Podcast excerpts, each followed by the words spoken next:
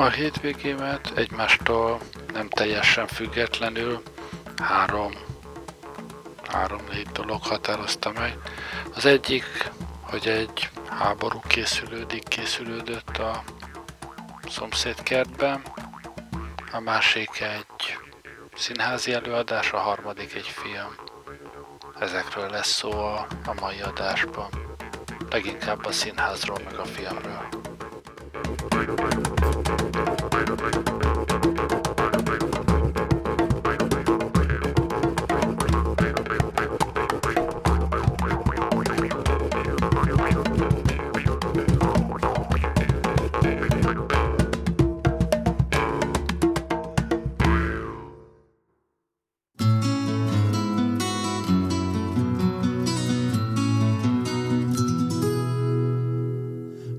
Hétben mikor a hősünk, Tani még a gimibe járt. Nem sejtettem milyen gyorsan, jön majd el a változás. Járt oda egy másik gyerkőc, úgy hívták Magyar Zoli, mindig lesett Dánielről, mikor jött a nagy Doli. Zoli volt a rámenő szájhős, és legnagyobb riválisa. Dani volt az osztály első, csak tornából volt hármasa.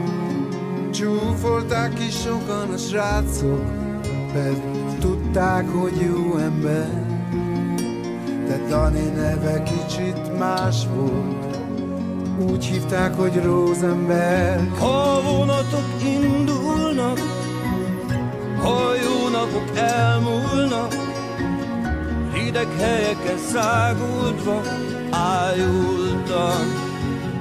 Akárhova visz lesz új nap, a gonosz oda már nem nyúlhat, a szíved gyártja, amit elfújna, de meggyullad.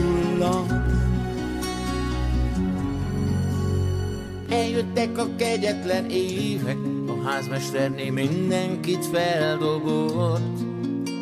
Egy nagy lakásra volt szüksége, s a nagyapa csak hallgatott. Azt mondta, bis 120 és kölyökösen pislogott. Végül így szólt, fel kell vennünk, most a sheriff csillagot. Elvitték a fűszeres Goldstein, a zenetanár Kleinmanót. A házban ő volt a legjobb fej, és Vejszt a legrégibb lakót. Vitték Zimmermant az elsőt, és két lányát katolizát, az irodalmár kardos Ernőt, pedig ő katolizált. Ha vonatok indulnak, ha jó napok elmúlnak, rideg helyeken szágulva ájultam. Akárhova visz lesz újra, a gonosz oda már nem nyúlhat, a szíved gyertya, amit elfújnak,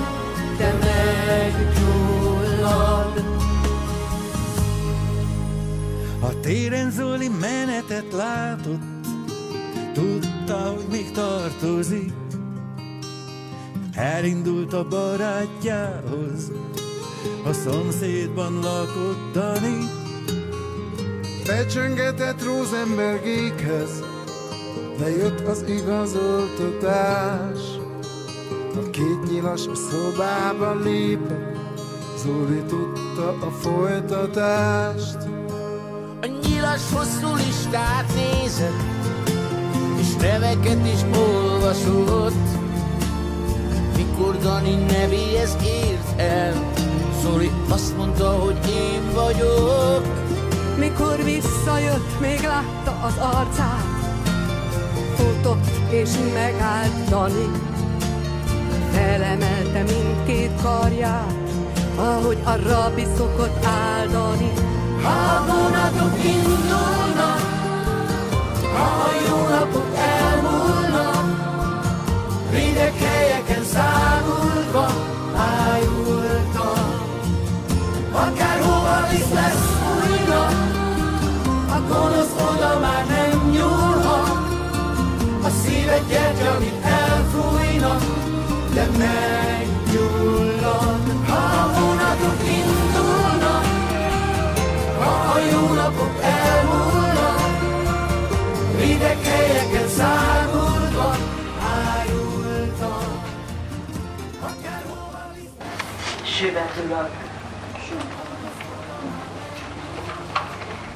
A halottakért süvetülünk.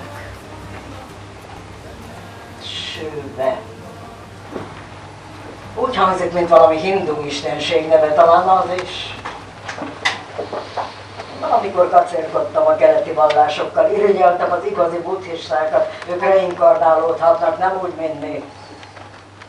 Mi, ha egyszer meghalunk, akkor meghaltunk. Ez a zsidó átok, hogy mi nem térhetünk vissza soha sehova. Arra szólok a sötétség felé. Néha azt kívánom, hogy bárminél előbb bekövetkezzen lehetőleg egy gondolat vagy egy mondat közepén, aztán meg arra gondolok, hogy vajon értem ül-e majd süvét valaki. Süvetülni nem igazán vallásos, a zsidó szokás. Ember egy hétig üldögél, sír, nevet vitatkozik, közben emlékezik a halottra. Azt mondják, hogy az idős emberek ijesztően élesen emlékeznek a múltra, de arra, ami tegnap történt, arra alig. Szerintem ez nem így van. Én például részletesen emlékszem rá, hogy mi történt tegnap. Tegnap nem történt semmi. De 65 évvel ezelőtt Júltiskában nagyon sok minden történt, csak most meg azt sem tudom, hogy mi. Álmomban tisztán látom Júltiskát, a tudat alatti olyan, mint az elepánta, sosem felejt. Na de ha ébren vagyok, mit látok? Sáros földutakat látok, apró lakhelyeket, nem nevezném őket házaknak, kunyhóknak se. Maradjunk annyiba, hogy lakhelyek és rózsaszínű fák. Rózsaszínű virágba borult fák, nagy jövésben és nagy forgalom, lovas kocsik, szekerek, akkor nem volt fogógáz, volt ózonunk. Na milyen kár, hogy ezt akkor nem mondták meg nekünk, legalább tudtunk volna valaminek örülni. Júltiska, csak egy kis pattanás volt Ukrajna arcán, mint a legtöbb apró zsidó település sor egy nagyobb orosz vagy egy lengyel közösség oldalához tapadt, mert a golyók folyton leöldösték egymást, és hogy mondják ma, hogy átvették a hatalmat. Jultiska, még létezne, nem volna messze Csernobiltól. Amikor én születtem, akkor éppen orosz volt, és még mindig akkor is polgárháború dúl, de most az oroszok, a fehérek meg a vörösök között. Amikor két éves voltam, éhénység pusztított, de a mi asztalunkra mindig került ennivaló, mert a mama gondoskodott róla mosást vállalt, és a mosásért kapott pénzből gyümölcsöt vett egy boly parasztól, a gyümölcsöt árulta az út mellett, és a gyümölcsért kapott pénzből vette meg az élelmet.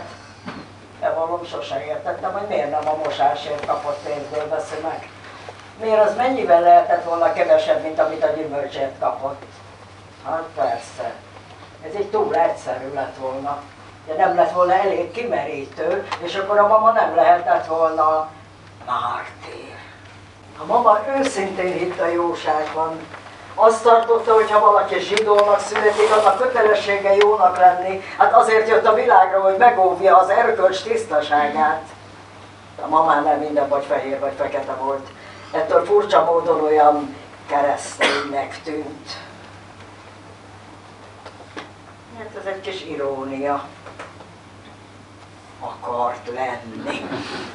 Esetleg Esivába járt, és akkoriban egy fiú tanult, azt tisztelték. Engem bosszantott, meg bennem csillapíthatatlan tanulásvágy élt. Én mindent tudni akartam a fizikát kivéve. Mindent elolvastam, ami a kezembe került. Hosszú orosz szavakat memorizáltam, új idős kifejezéseket találtam ki. Ott van a geféltett fésén, azt mondtam, geféltett szó lesz.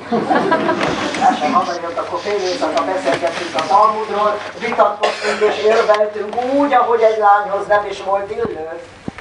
És én akkor tanultam meg, hogy a zsidóság legnagyobb adománya az emberiségnek az a képesség, hogy olyan kérdéseket tesz fel, amelyekre nincs válasz. Nem az a dicsőségünk, hogy mi adtuk a világnak Mózes, Jézust, na meg ezt a Marxot, hanem hogy mi találtuk ki azt a kifejezést, hogy másrészt viszont. Ma már nem hallották meg a mi éjszakai beszélgetéseink, de hát ő soha semmi nem késztette sem érzelmekre, sem elismerésre. Utált kérdésekre válaszolni, hát néha azért rá kényszerült. Például amikor először menstruáltam, akkor azt mondtam, na ez az Isten átka.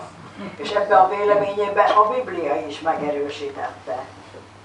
Másrészt viszont, Hasan azt mondta, hogy ez lehet Isten adománya is.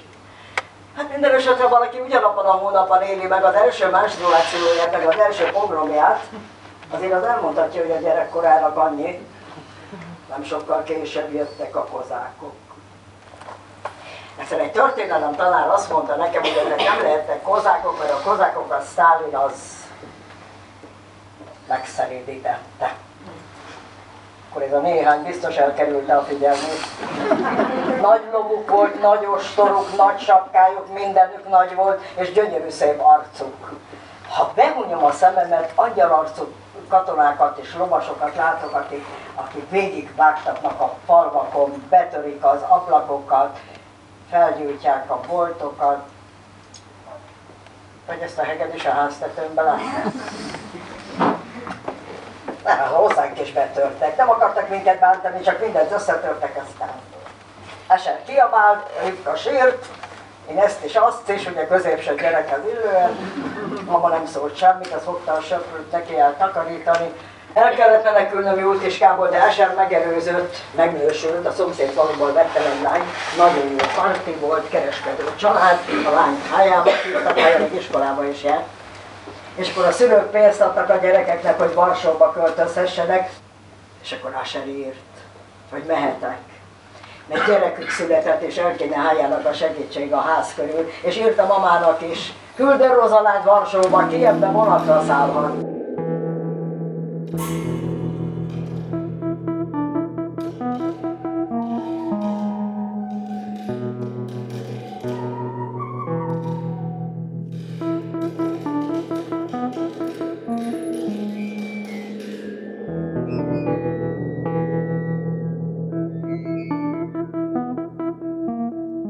1937 nyár.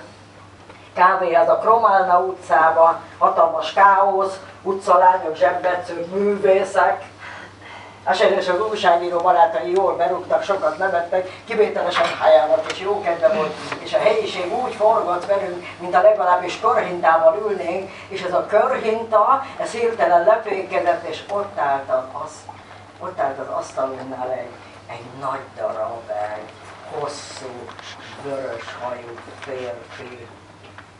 Jüsszőnek hívták, úgy nézett ki, mint egy cigány.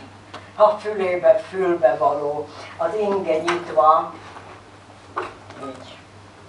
Látottad a szőrtelen melkasa, nem volt szőrös a melkasa, Varsóban minden férfi szőrös volt. Az egyik szeme tökéletesen kék, a másik szeme az üveg, egy parányi halott sziget, ennyi élet, ennyi elevenség között. Esetben mutatta nekem, és én tudtam. Én minden kétséget kizáróan tudtam, hogy ő az. Jártuk Balsó utcájét a barátainkkal, hangoskodtunk, nevetgéltünk, a golyók szemrehányóan néztek ránk, és emlékszem, éjszaka volt, és épp átmentünk egy hídon, én akkor hallottam életemben először Palesztináról, a teljel vízzel folyó Kánaáról, az ígéret földjéről, amit Isten nekünk ígért, Kicsit mosolyogtam, mert már akkor tudtam, hogy mit ér az Isten ígérete. De akkor Jüsszül beleharapott a fülembe, és nekem akkor már mindegy volt minden. Jüsszül néha eladott egy-egy festményt, éppen csak hogy megélt, a legkevésbé egy feleségre volt szüksége, de hát egyszer csak nős lett. És egy év múlva megszületett a kislányunk. Eszternek neveztem el. Eszter lány.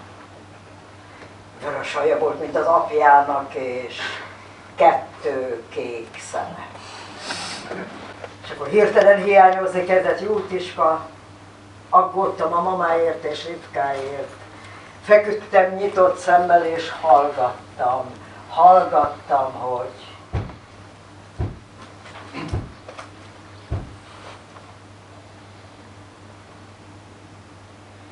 masíroznak a katonák.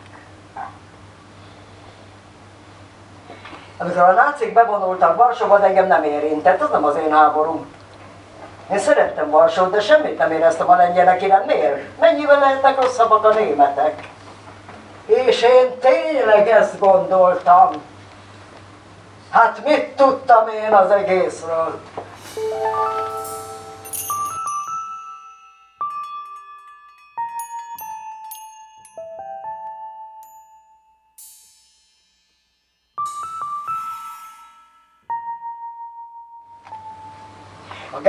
Gettóra nem emlékszem.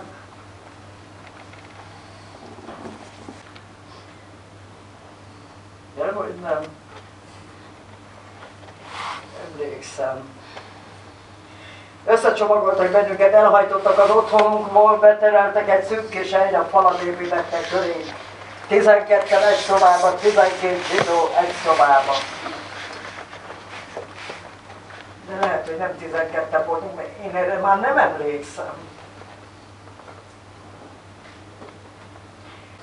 Hogy történhetett ez meg? Hiszen csak tegnap volt, hogy átmentünk azon a hídon, és egy hónappal ezelőtt én egy, egy kávéházban csokoládétortát ettem, csokoládétortát, és addig egy fél csirkejük 12 embernek, vagy nem 12, mindegy, nem. Hogy történhetett ez meg? Éheztünk. Kerestem a bátyámat, aki a gettó másik végében lakott, ájával együtt kilenc másik emberrel egy szobában. Nem volt ennivalójuk. És azt mondta, hogy vannak összeköttetései, és én dolgozhatnék a gettón kívül egy gyárban, meg a tulajdonos jó a zsidókhoz. Többet is alkalmaz, mint kellene, főleg nőket. Amikor visszamentem a szobánkba, akkor Jusszul a plafon bámulta, Eszárlány mesét mondott magának, három éves volt. Pár kenyérvég jutott 12 embernek.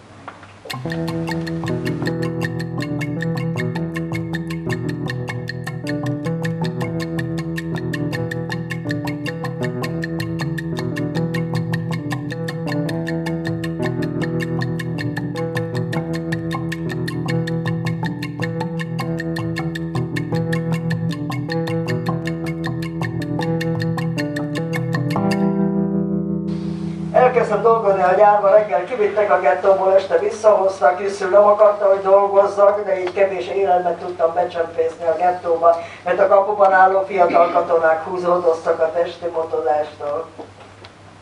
Egyik este a gyárban zajt hallottunk a, a gettó felül, és oda rohantunk, ahol az ablak van, ami a gettóra nyílt, és füst szállt föl a falak közül, és üvöltés. Nem hallottam semmit. De vissza kellett menni a gépekhez. És amikor hazamentünk a gettóba, akkor mindenhol holtestek feküdtek. Egy-két ház még égett, SS katonák járőröztek ott farkaskutyákkal. Megtaláltam a szobákat, csak minden össze volt törve, de a lakók hiányoztak. Hol van Jusszid és Eszterlány? Rohantam ki az utcára, és Eszterlány nevét kiabáltam. De más anyák is a gyerekeik nevét kiabálták, és a vöröslő égbolt alatt különböző nevek, üvöltő kórusa. Ez töltötte be a gettó.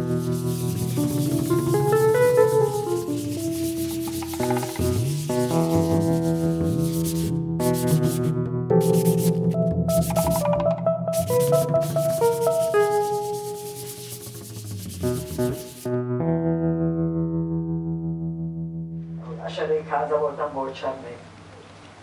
Esetleg nyoma veszett, hájának nyoma veszett, és akkor egy kéz rántott le a járdáról.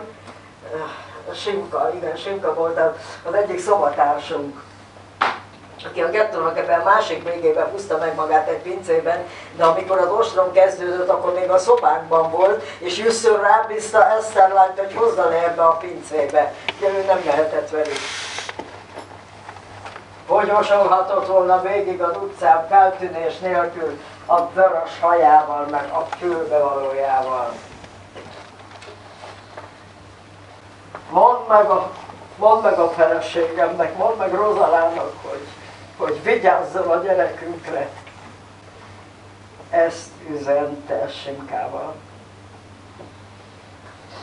Valaki látta, hogy összült benetelni a foglyok között a sorban, a baloldali sorban, ahova haszna lehetetleneket, a félszeműeket terelték a sorba, akiket tereltek ki a, a tisztásra a géppuskák elé.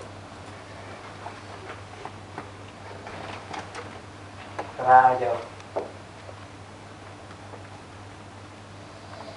a holttestekből trágyát csináltak.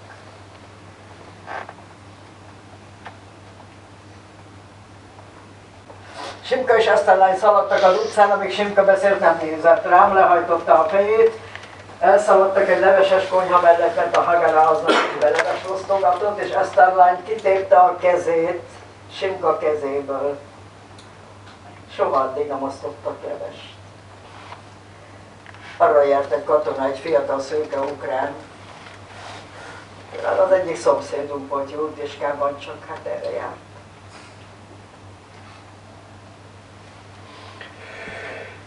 Miért pont aznap osztottak levest? Katonánál volt egy kicsi puska. Simka újra és újra elmondta, hogy a puska kicsi volt, mint a legalábbis a méret számított volna. Aztán szaladt a leves felé a katona célzott a puskával, a kicsi puskával. Ezt a lány elérte a levest, a katona meghúzta a ravaszt. Én remélem, hogy a ravasz is kicsi volt. A golyó a homlokába fúródott. Talán az egyik szomszédunk volt jót is. Aztán majd ott feküdt a leveses konyha előtt. Holtal. süvet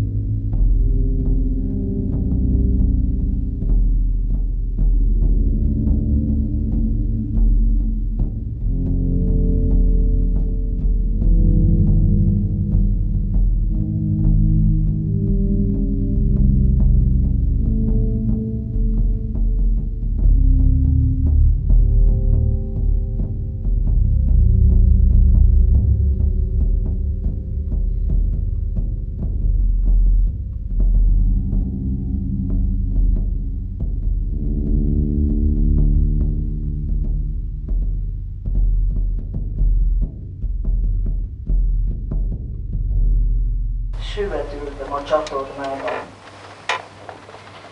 Még pat se volt, de Isten kivételes esetekben bizonyára engedményeket tesz, bár akkor én már nem hittem az Istenben. Másrészt viszont szükségem volt a hagyományokra, így jelképes süvetültem a családomért, a mamáért, Rivkáért, mert a szívem mélyén tudtam, hogy ők is oda vesztek. Aztán elmondták nekem, hogy hogy pusztult el Júltiska. Ugye nácik az összes zsidót bezavarták egy iskolába, bezárták az ajtót és felgyújtották az iskolát. Hát az egyszerű. Üvöltés a falakon túl. Ott is. Tulajdonképpen én két évig süvetültem a csatornába, hogy hogy kerültem oda, azt nem tudom. Két év. Hogy az ember mit meg nem próbál, hogy életben maradjon. Emlékszem én mindenre. Mondok valamit. Varsó alatt voltunk a csatornában, de Jeruzsálemről beszélgettünk.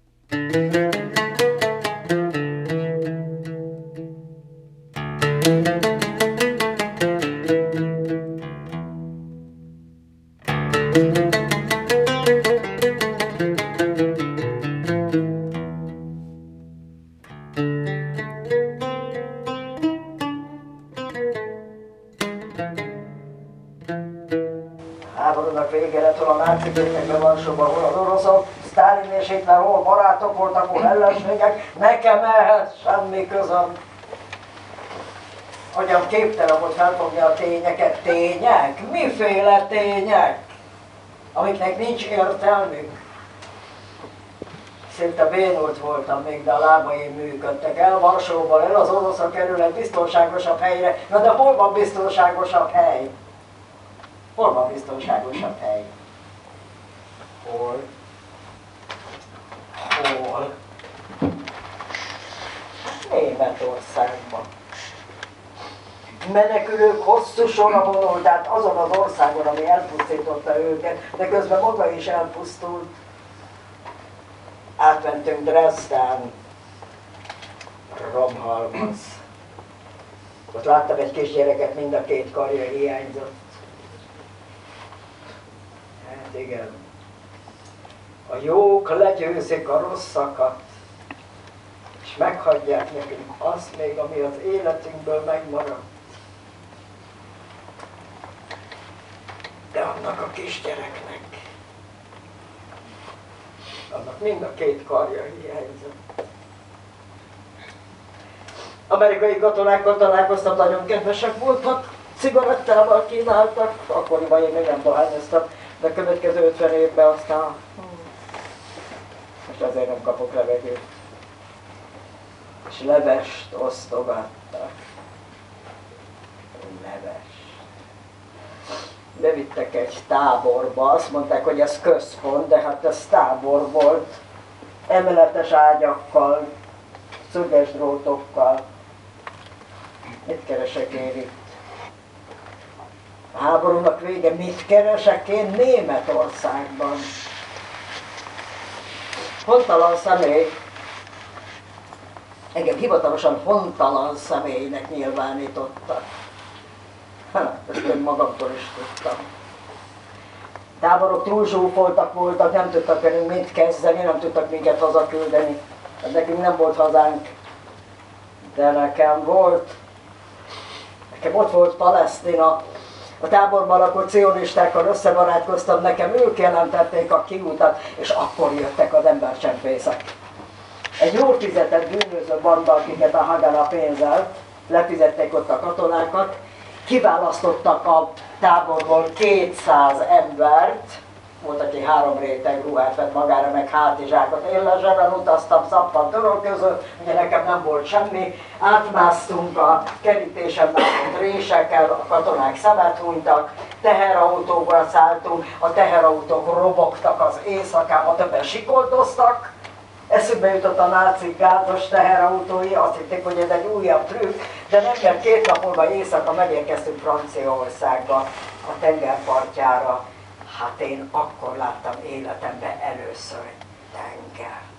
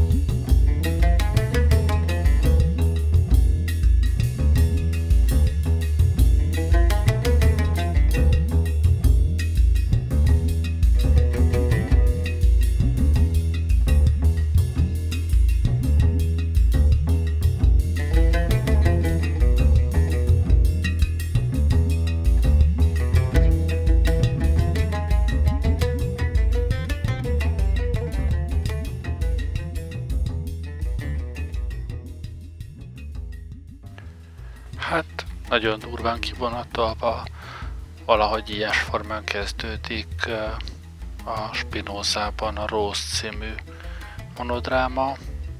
Tényleg mindenkinek ajánlom. Egészen, egészen katartikus élmény volt. Amikor aztán nem a Rose néztük, akkor, akkor megnéztünk egy filmet,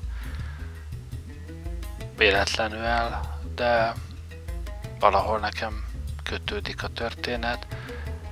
A Könyvtolvaj nevű filmről van szó, ami 1938 és 45 között játszódik Németországban.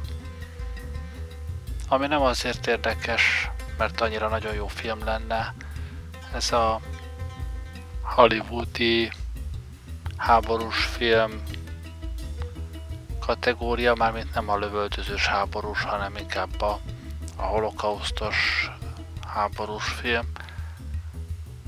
De volt néhány nagyon, nagyon szép pillanata, és uh, leginkább azért tetszett, mert uh, mert uh, van benne olyan szereplő, akivel tudok azonosulni. És hát valahol egy olyan szituációba enged be pillantást, ahol nem a hősök, nem a, nem a gonosz, nem a jó emberek, hanem hétköznapi emberek jelennek meg, akik fölött keresztül vonul egy háború, akik elszenvedik annak a poklát, akik adott esetben zsidót bújtatnak, de nem viszi el őket a gestapo, viszont szétbombázzák őket és meghalnak. Szóval egy, egy izgalmas, szép történet. Kicsit nyálas, mert, mert hát azért az Oscar díjra hajtott, aztán végül az csak a, a zenéjért kapta meg. Bár szerintem a zenéje nem volt semmi különös. De hát főleg úgy, hogy hogy előtte néztük ezt a Rose című darabot, ami egy kicsit ugyanarról a sztoriról szólt egy másik nézőpontból, így azért egy csomó minden más jelentőséget kapott. Bejátszok itt ebből is egy, egy kis részletet.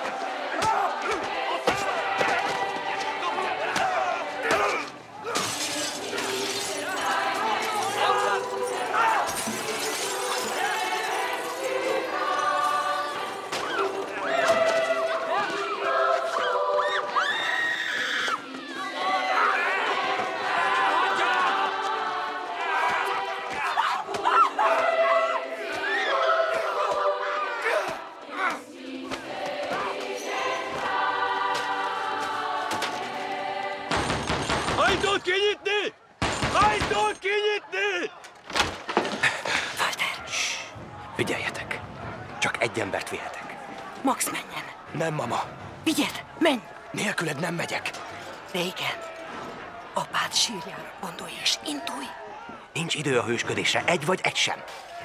Gyere! Itt vannak az iratok, nem tökéletesek, de megteszik. Keresd meg! Bocsáss meg!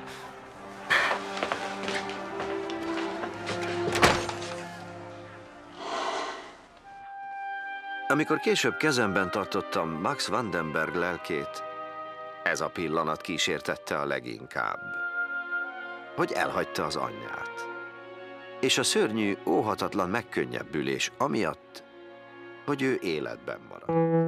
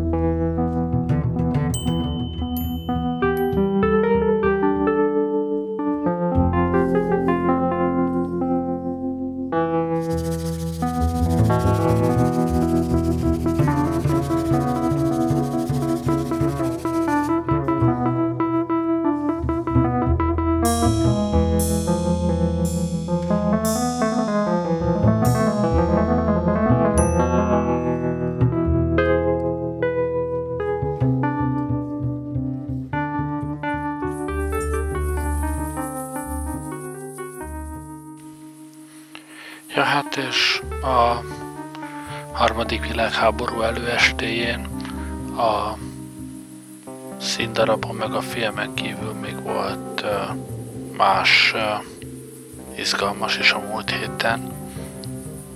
Hát álljon itt az is, az is kötődik valahol.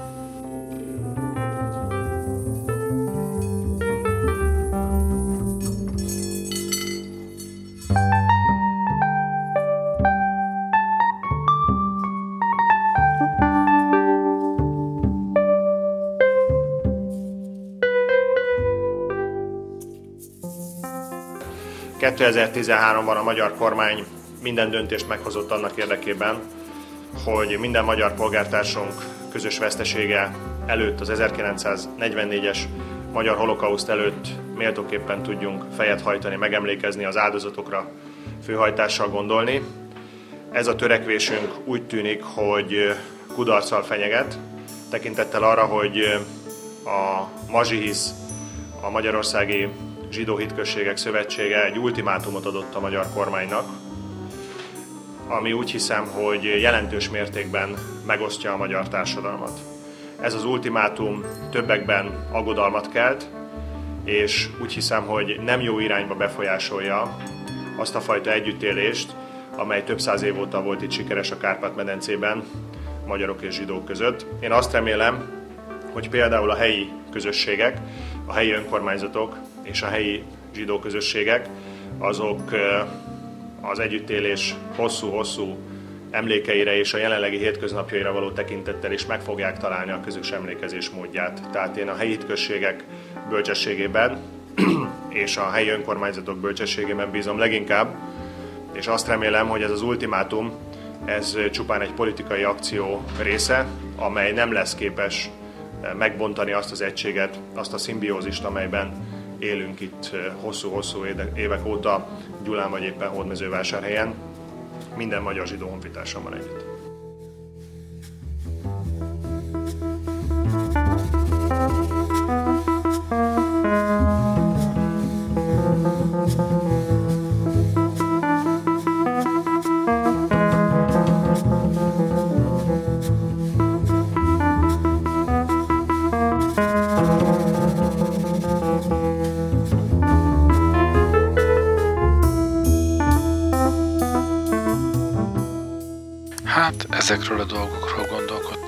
Hétvégén.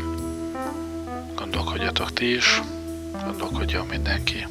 Köszönöm, hogy velem voltatok ma este. Jó éjszakát kívánok, Gerlei Rádiózott.